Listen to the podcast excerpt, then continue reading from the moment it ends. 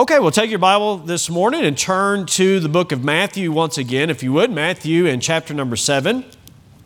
We're seeing our Lord's words to His disciples as He separated away from the multitudes and He began to speak to His disciples. The twelve certainly were there. By what we can determine, there would be others within earshot of what He's saying, because in the latter part of chapter seven, it says, when the people heard Him, they were astounded. And certainly his, his uh, disciples were too, but he's teaching his disciples in order to try to reach the multitudes. That's the focus. And so that's uh, Matthew five. So we've come through what's known as the Sermon on the Mount, and we're, we're basically in this section on the Sermon on the Mount now in chapter seven and verse thirteen and following, which we might refer to as the conclusion, when he begins the conclusion of his message, leading in, drawing them to a decision. And so we're going to see uh, today two ways. And then uh, next week, God willing, we'll see there's two guides. There's false prophets, and then there's true prophets. And then there's two foundations on which you can build your life, uh, on the sand or on the rock. Well, the choice should be obvious. Right on the rock. And so we're in that concluding statements of the Lord Jesus as He's drawing them to a decision. So let's begin uh, now. We, we read last week and saw that he, he has what you need to be His disciple.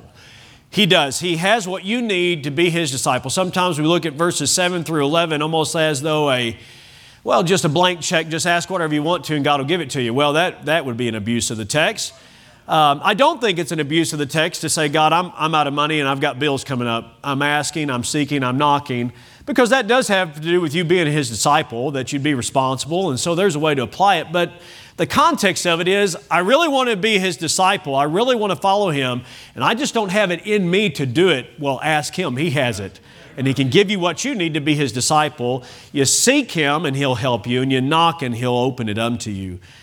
Because He's good and He can only be good, and He'll give you what is good and beneficial to your life. So that's what we, we well, we took forty-five minutes to fifty minutes last week to preach what I just preached in less than two minutes right there. So now we, t- we come to verse twelve. I'd like to read verse twelve. Um, to be honest with you, I, I, I got in such a preaching frenzy last week that I forgot to cover verse twelve. Any other preachers ever do that? You leave something out. That's why in pastoral ministry, it's awesome. You get to come back and finish the sermon. Amen. And so we'll look at verse twelve just briefly, really, on our way to verse thirteen and fourteen. And so uh, let's read verse number twelve now. It says, "Now, uh, sorry, it says, therefore, all things whatsoever ye would that men should do to you, do ye even so to them." He had just got finished talking about whatever you ask, ask whatever you need, God will give it to you. So then when you see that others have a need, then you, just like God's been generous to you, you ought to be generous with them. Okay. Uh, we know it oftentimes as the golden rule, uh, do to others as you would have them do to you. All right. And then he says this, for this is the law and the prophets. Everything is summarized right there, the law and the prophets. Then he says this, verse thirteen. "Enter ye in at the strait gate. For wide is the gate, and broad is the way that leadeth to destruction. And many," he says, "and many there be which go in thereat. Because straight is the gate, and narrow is the way which leadeth unto" what? "Life. And few there be that find it." Few that be, few there be that find it. Or if there's more people out of church or in church today in Oklahoma City. I wonder if there is. He said, "Broad's the way, wide is the gate. Wide is the gate, broad is the way that leadeth to destruction." This morning, um, I hope to get this across. Here's the title. According to Jesus the King, who is laying things out for his disciples, there's no middle ground. There's not a third gate. You're either on one way or the other. No middle ground. In a world of many choices, there's really only one. In a world of many, many choices, there's really only one. Which road are you on today? Which road? Which way? Father, I'd like to pray just one more time and ask you to help. This passage has been a pivotal passage in my own personal life. And really, in all of our lives, those that would choose to be your disciple. And so I pray to get this across now. I, I don't know, Lord, if everyone here is born again. I would pray for those who are not, that they might be brought to repentance. We know your word has made clear that you would have all men to be saved and come to the knowledge of the truth. You're not willing that any should perish, but that all should come to repentance. And so I pray today, if there's someone here that is watching by live stream or that is in the service today who does not have that absolute assurance of salvation, I pray, dear God, that you would convict them of their sin, of their lack of righteousness, and of the judgment to come. And God, then for those that are saved, that, Lord, they'd understand that as you're speaking to us as your disciples in this passage, how this even relates to us even today in our Christian lives. And so, God, I, I pray for your help. It can only be done with, with your grace and by your strength. And so we pray for that in the precious name of our Lord and Savior, Jesus Christ. Amen. Amen. You may be seated. No middle ground.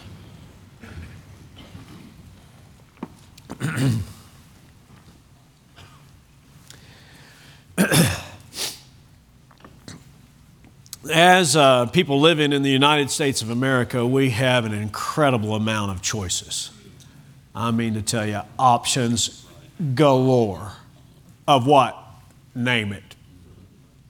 Anything and everything nearly. So uh, Angie and I got to fly to Kentucky this uh, past Thursday and came back yesterday for an ordination service on Friday. Trevor Reynolds uh, was ordained to the gospel ministry, and, and so we grew up around them, and so that's the purpose of our trip. And and so um, uh, airlines are back to serving, you know, beverages.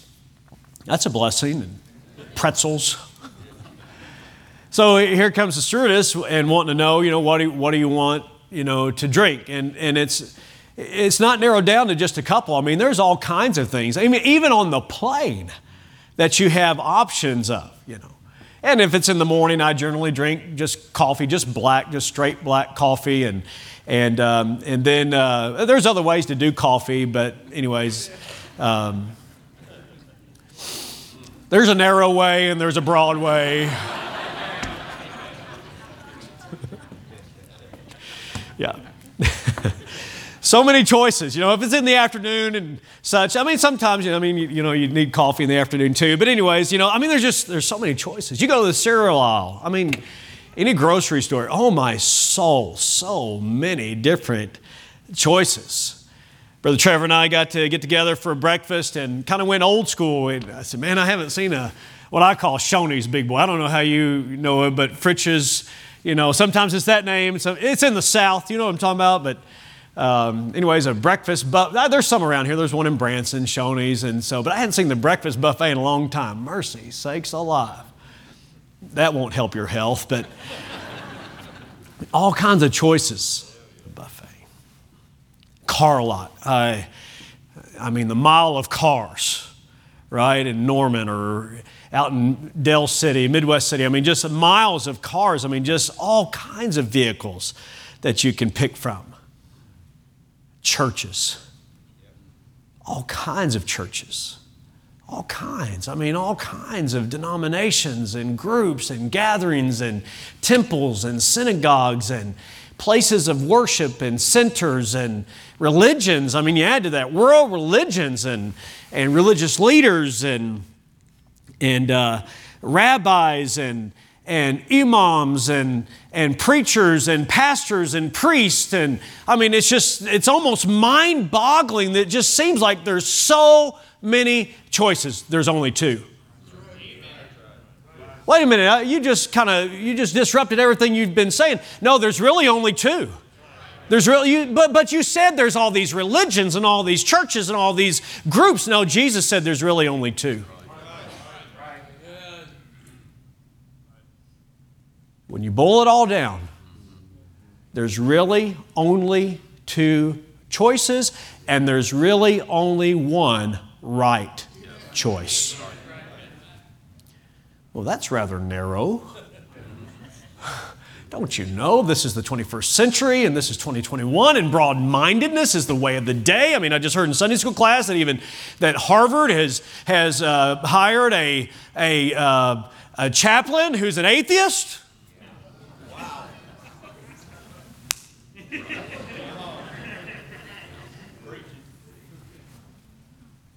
Harvard, that was founded as a school to train preachers. I don't know the backstory to all that, but there's broad-mindedness, open-mindedness. You need to open your mind to all kinds of things. That's the mantra of the world. Just be more open-minded. We've opened our minds so much that our brains have fallen out, beloved.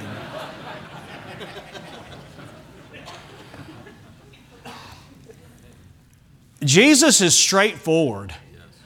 Jesus is, many would say, very exclusive, very narrow-minded, and, and he is he is straightforward in a broad-minded day to this day.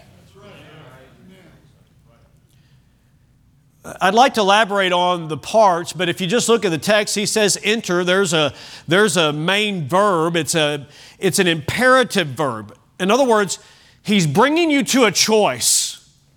He's in his conclusion. We've already mentioned that. Um, I heard about a an individual that in a country church, he, he, he only started showing up when the assistant pastor was preaching. For weeks, the man would only attend when the assistant pastor was preaching, and young assistant pastor, and finally the pastor asked him, now why do you only show up when the, when the younger uh, assistant pastor is preaching? And he said this, well, He said, when he says, and in conclusion, he does conclude. And when you say, lastly, you do last. You keep going. Jesus is in his conclusion. And he's drawing men to a decision, and so he says, enter. It's a choice. Enter in. You will not accidentally end up on the narrow way. You won't. It's a choice. He says, enter in at the straight gate. Now, again, I, this is going to feel like I'm going to preach a sermon twice because I'm hitting some of these definitions, but and we're going to elaborate on, on it just a moment. But I, I want to try to define some of it here early on so that we're all understanding the initial words of Jesus as what he's, what he's saying. He says, enter in at the straight gate. The word straight, of course, means very narrow, constricting, extracting, um, very tight, enter in at the straight gate. So I thought about it. I mean, you, the door to our house or a door to a house is is narrow. Um, just uh, even yesterday, I mean, we're we're getting in from a trip, and and then we're going out, you know, to eat, and and so we got people coming in from the garage and people going out, you know, to the garage, getting in the car, and and a lot of coming and going, putting suitcases up, you know what I'm talking about, and and so Trevor was coming in, Angie's putting clothes in the in the uh, in the uh, washing machine, and I'm coming out. I mean, we had a little we had a traffic jam in the laundry room. You know what I'm talking about? It's narrow. It's just got that one narrow door. It's not a big wide area. Area. I thought about the uh, the gate going out to my grandparents' garden. You know, and does that conjure up that metal gate in your mind? So you got you got it in your mind. I mean, you had the big cattle gate, you know, that would open, but this is just a small version of it. It looked the same way. I don't know how to describe it. Just metal sheeting kind of thing, and it would just open up, and just one person could go through, you know, not a big bunch of people, but just one. One at a time, please. Turnstiles. turnstiles. When I thought about turnstiles, of course, you think about maybe going to a ball game or a theme park or something like that, or maybe you think about going on the subway. In my mind, I went back to Chicago when we went to Chicago for the first time. We were going getting on the L, and and you're going through the turnstile, you know, and I mean everybody's behind you and wanting you to go faster than what you humanly can, right? Just one at a time, and you got to make that ticket work, you know, for you to get in, right? It's just one at a time, please. It's a turnstile. It's narrow. Um, you, you can't go in together, right? Just one at a time. I thought about uh, Silver Dollar City. It's probably my favorite place to go with the family in terms of a theme park and a little bit more family-oriented than a lot. But the main point I wanted to make is that you can go down in the cave. I don't know if you've been down in the cave on a hot day. It's a great place to go. On a cold day, it's a good place to go. But But anyways, down there, I mean, it opens up. It's pretty, it's it's pretty big on the on the inside, this cave is. In fact, if I remember right, I think they even lifted a hot air balloon down there in a certain part of it. I mean, it's really, it opens up big time. But but at the very entry of it, they even have, um, about the size of the pulpit, they have a, a mock uh, wooden cutout of some of the passages that you have to go through. And, and watch this, it's really narrow. You have to, you have to get low to go through it. Are you following me? You, you, you've got to get low. And watch this, they want you to know up front, before you choose to go down there. I said, before you choose to go down there, you got to know up front, there's passages in here that are really narrow and that you have to stoop to get into. Jesus is wanting those that want to be His disciples to know up front, you're gonna have to humble yourself here. You're gonna have to get in, th- you can't you can't come in a bunch of you at one time. It's one person at a time. We'll get to that in just a moment. But, but He's saying, listen, this is really narrow. This is a narrow passageway. I'm not broad-minded like the Pharisees are. I'm not broad-minded like the Sadducees, the, the, the religious liberals of the day. I'm not broad-minded like uh, others are. I'm not broad-minded like Herod is. I'm not broad-minded like Pilate is. I'm not broad-minded like, like those that are in sin are. I'm not broad-minded like that. You gotta get humble.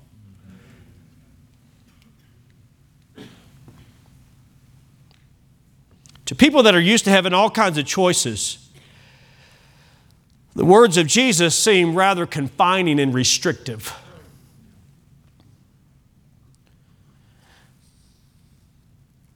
I thought about it yesterday as we were coming back on the through the airports, especially as we came through Dallas, the concourse. We were in concourse B and going to C or something like that.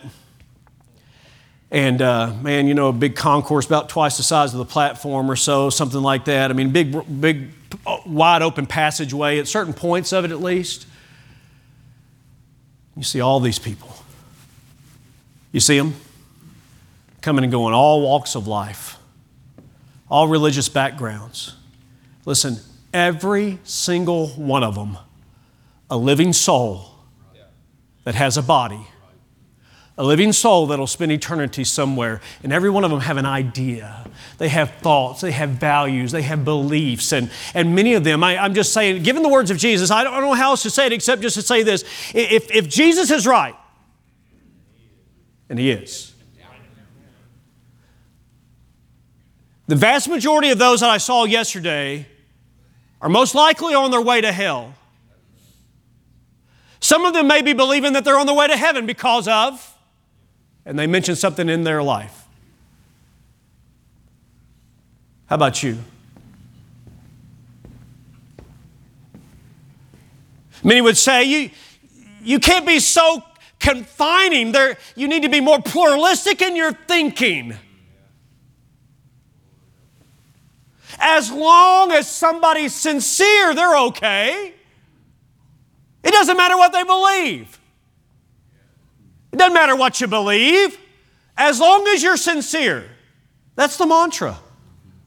That's the prevailing idea of the day. Am I right about that? I mean, that's, I know that's not the prevailing idea in here. I, I'm, I, I get it. I understand that. I understand that I'm preaching to the, I'm preaching to the choir today. I understand that. I, I get that. I understand that, that this is how it is. And here we understand, we understand that truth is naturally limiting. It can't be otherwise. Everything can't be true.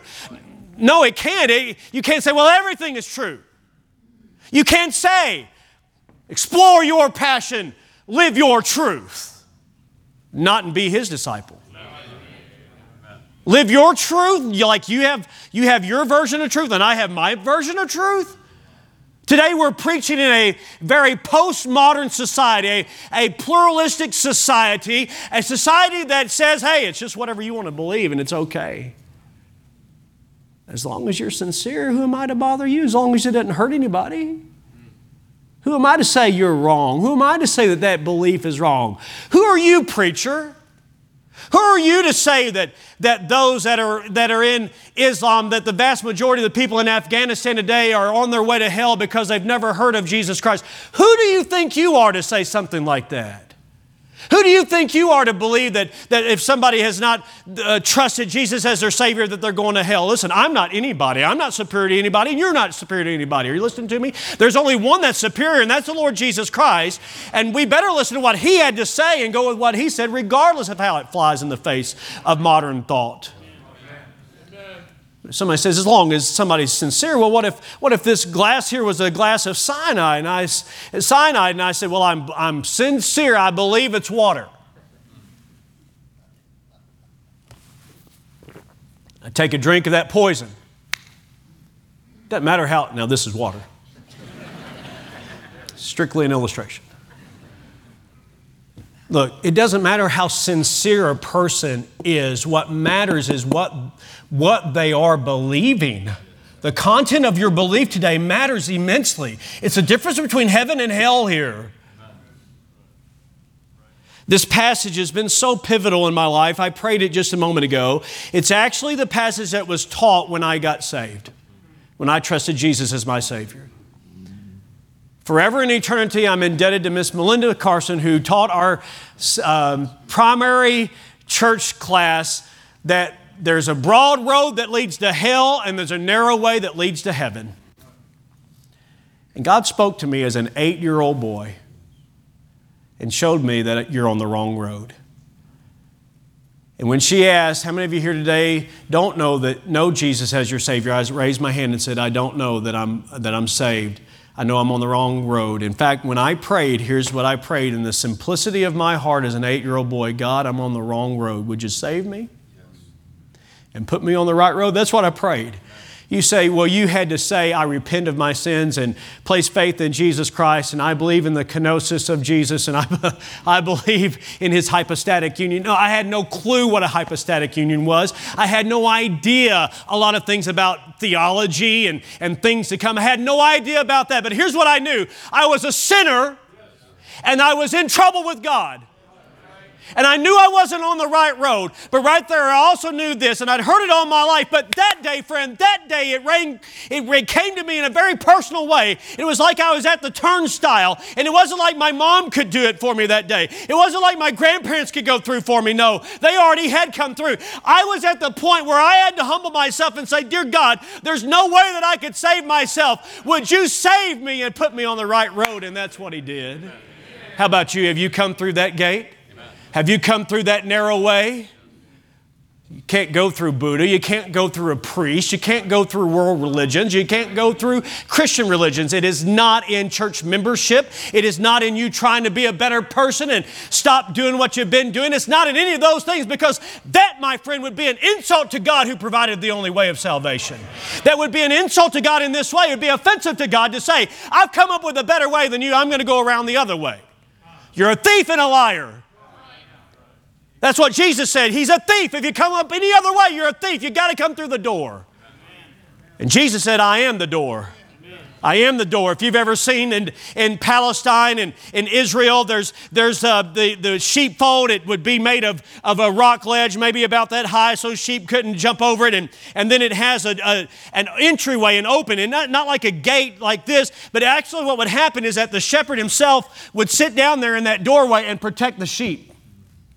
And thus when Jesus said, I am the door, you've got to come by me, that's exactly what He meant. You can only come by Him. My Father's house are many mansions. If it were not so, I would have told you. Jesus said, I go to prepare a place for you. And if I go and prepare a place for you, I will come again and receive you into myself, that where I am, there you may be also. And the way, you, the way, and whither I go, you know, and the way you know. Thomas saith unto Him, Lord, we know not whither Thou goest, and how can we know the way? Jesus saith unto him, I am the way, the truth, and the life. No man cometh unto the Father but by me. Neither is there salvation in any other, for there's none other name given under heaven among men where, whereby we must be saved. It's only Jesus Christ. I'm telling you, friend, there's not a plan B with God. There's not a plan Z with God. There's only one plan. It's a pivotal passage in my life for that reason, but then also in the terms of discipleship. One of the most memorable times I heard this passage preached, and I was so um, naive to what was going on around me in many ways. I was a junior in Bible college, nineteen ninety-seven, May the twenty-first, I do believe, a narrow-minded preacher from Oklahoma, in fact, from Southwest Baptist Church, came and preached in May, with a whole bunch of preachers there, some that were going left and some that were staying straight, and a narrow-minded preacher came and preached on the broad way and the narrow way. And I'm telling you, friend, he laid it right there on the line. It's a historic message. I didn't understand all that was going on. I realized and saw how that music was shifting in Baptist churches and how that Bible versions were shifting and how a lot of things, ecumenical uh, separation was shifting. People were starting to cooperate. This is back in the day and time of, mercy, this dates us all, doesn't it, of the Promise Keepers and getting involved with people that had little to no theological standing. Are you listening to me here today? And there was this shift, this, this basically this push for broad-mindedness, more openness to all kinds of ideas, and let's just all join hands and sing Kumbaya. And this narrow-minded preacher from Oklahoma didn't want to sing.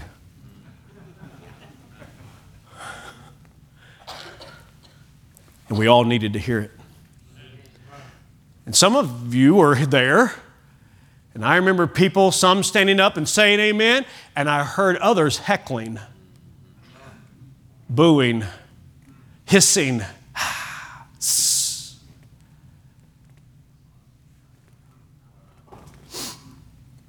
was, what, twenty years old, somewhere right in there, twenty-one years old, maybe? Mercy, what's going on at my college? Somebody was preaching the narrow way, and not everybody liked it. You say, well, which, which one does this apply to?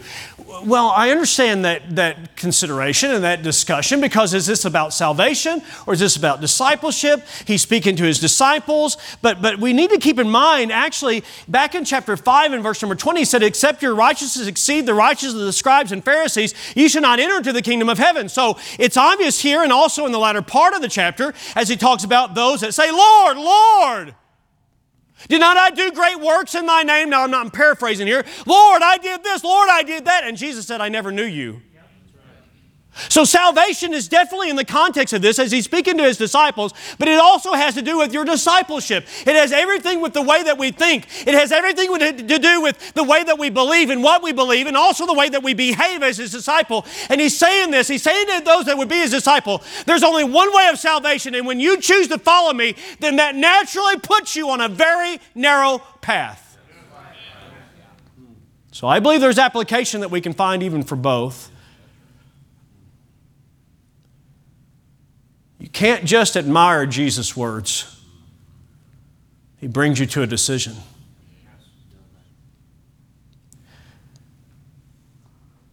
He calls you to a whole nother level of living. Some misunderstand verse number twelve. You thought I wasn't going to hit it again and come back to it next week, right?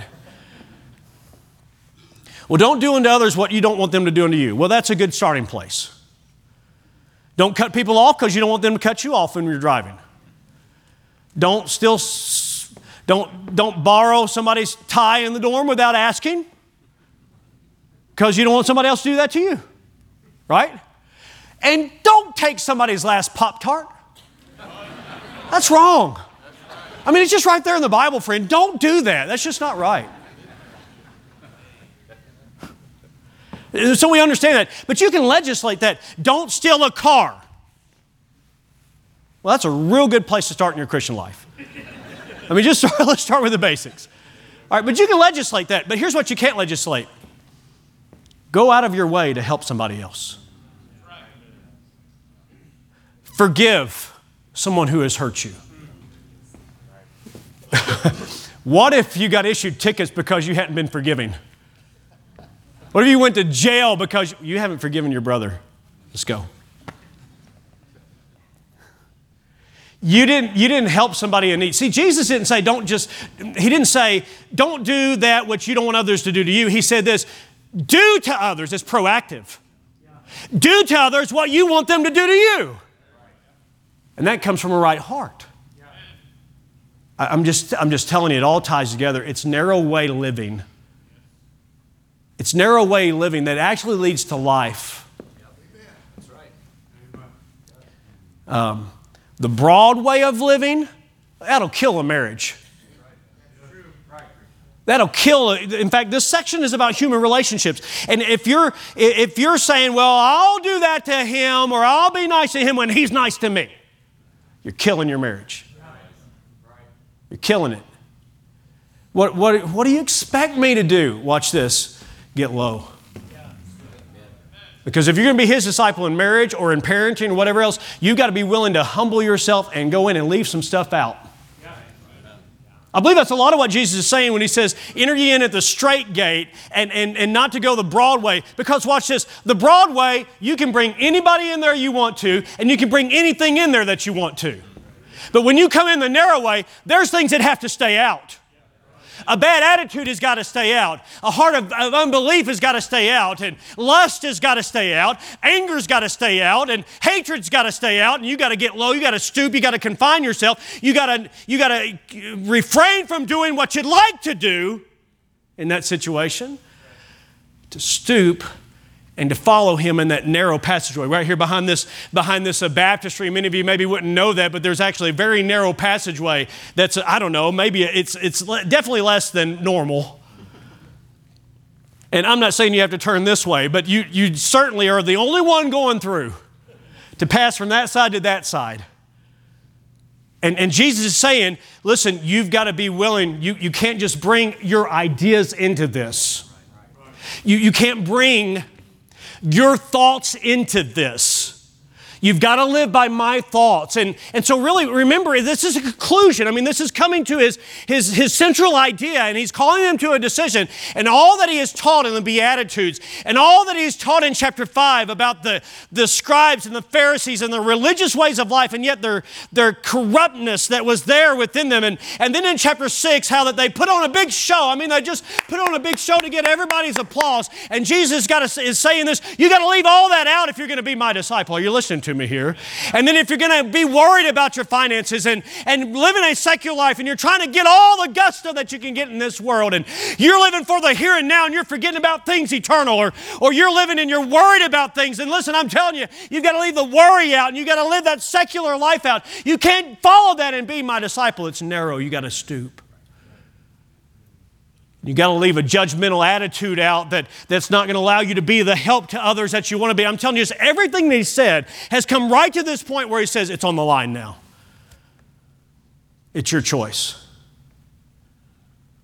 The broad way that has no curbs, no boundaries, no restrictions, or the narrow way that says, I've got to limit myself.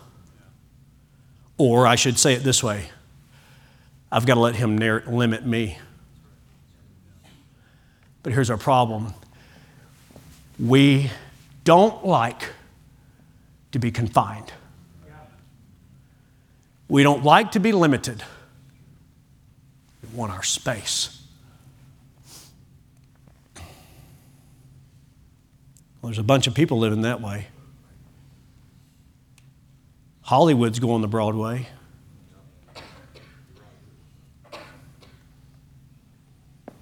Our government's going the broad way.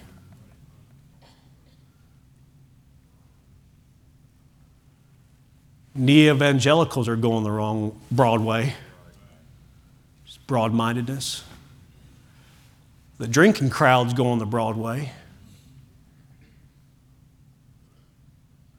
The country music, rock, rap, and alternative music crowd, they're going the wrong way. And then the copycat Christianity music going the broad way.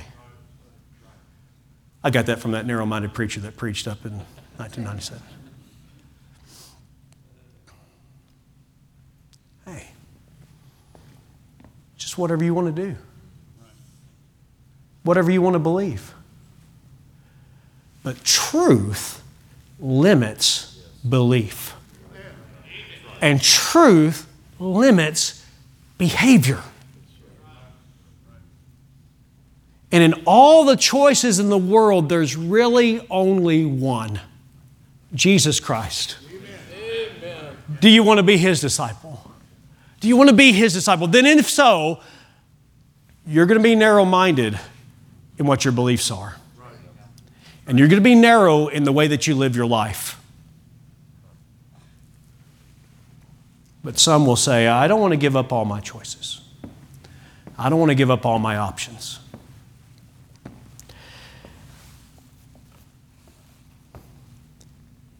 God has provided only one way to heaven. Man has invented many ways to hell. Everybody get that? God has provided only one way to heaven. Man has paved many roads that lead straight to hell. You need to know that. You say, I thought the Bible said all roads lead to heaven. Nope. I'll never forget right, flying back from, from uh, Montreal, coming through Chicago, and, and uh, the lady that I flew beside uh, from Montreal to Chicago, very liberal-minded. And um, so when she found out I was a Baptist preacher, we had quite a conversation. And she told me, I you know, tried to witness to her, and she said, listen, I don't believe there's anything that's called sin.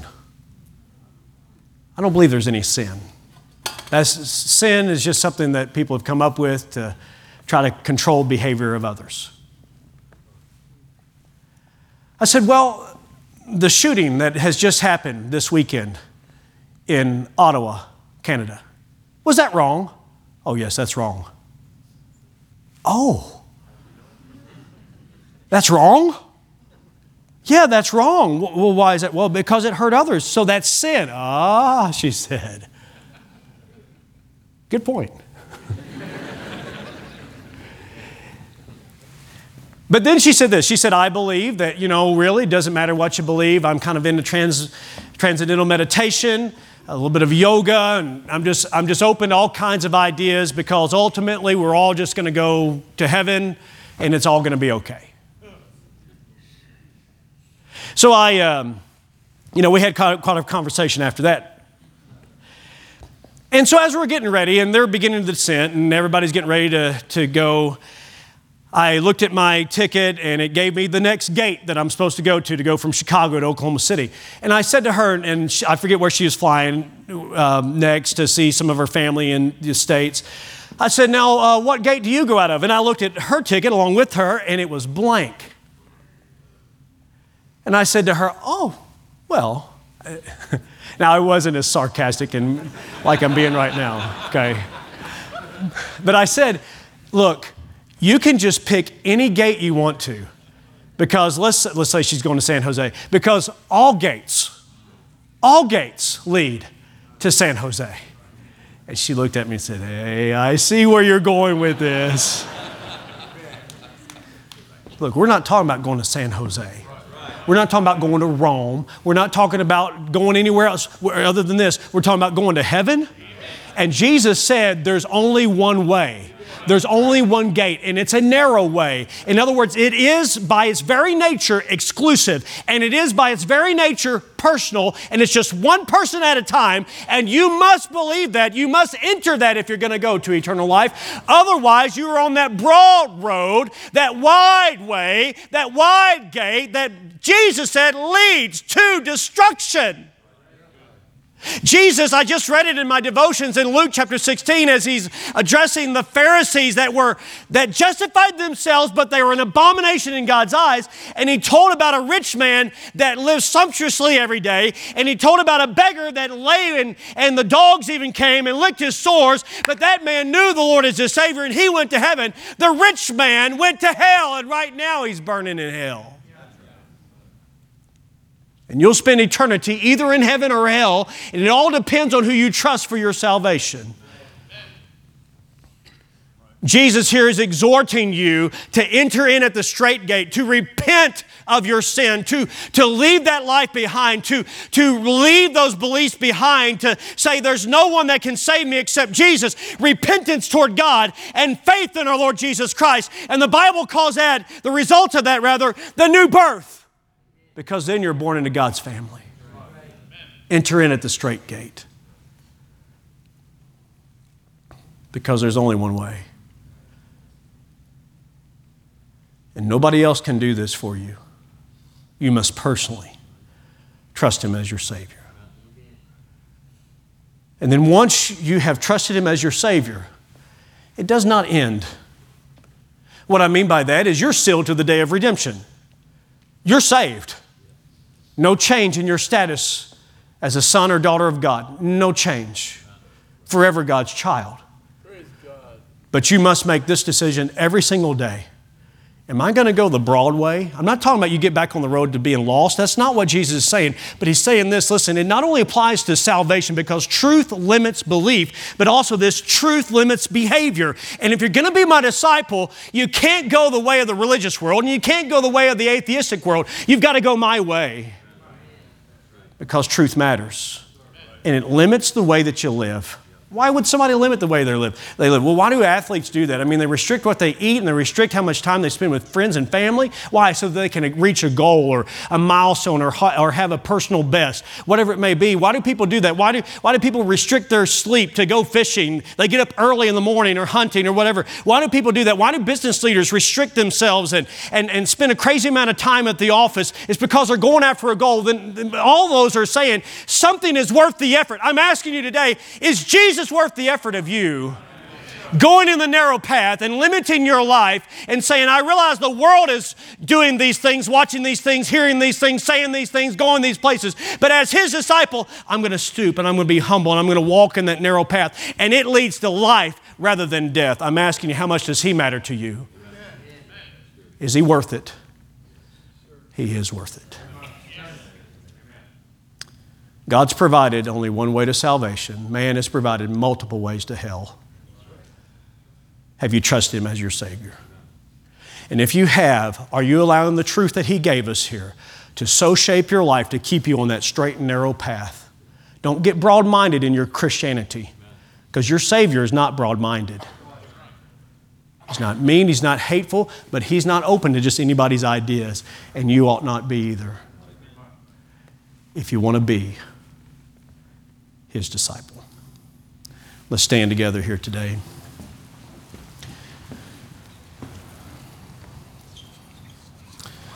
When I was growing up, where our house was, the road came to what we called the Y. The Y. We live to the left here. When you come to the Y, you can only go one or two ways here. You, you can't go in the middle. Not safely. Are you following me? God has brought you to the why, a choice between following him and following yourself. With every head bowed and eye closed, I want to ask today, how many have trusted Jesus as your Savior? Would you raise your hand if you have trusted him as your Savior? Praise the Lord. How many today would raise your hand just like I did so many years ago? And I raised my hand and told my Sunday school teacher, no, I don't know for sure that I'm saved. I'm on the wrong road. Would you raise your hand if that's you? If I, if you died today, are you on that wrong road? Would you just raise your hand while I look around here? Is there anyone like that? Just raise it up high so that I can see that you've raised your hand. and then you can put your hand down. Anybody like that here just a moment? I'm not asking if you're a church member. I'm not asking today if, if you have somehow tried to be a better person. I'm not asking that at all. I'm asking today, have you trusted Him as your Savior? Is anybody here that says, no, I haven't, I'm concerned about it? I'm not, I'm not seeing anyone right now. I may be overlooking you, and if so, I want to invite you to come. There's men, men here and ladies that have a Bible that would like to show you how that you can be saved. Is there anyone here today that would say, Brother Gaddis, pray for me because I've not been the kind of disciple that I know He expects? Would you raise your hand if that's you today? God bless you. I see your hand. Yes, indeed. Yeah. Dear God, for every hand that was raised right there, You've called them to decision. You've called all of us to decision. There's not a middle ground. Lord,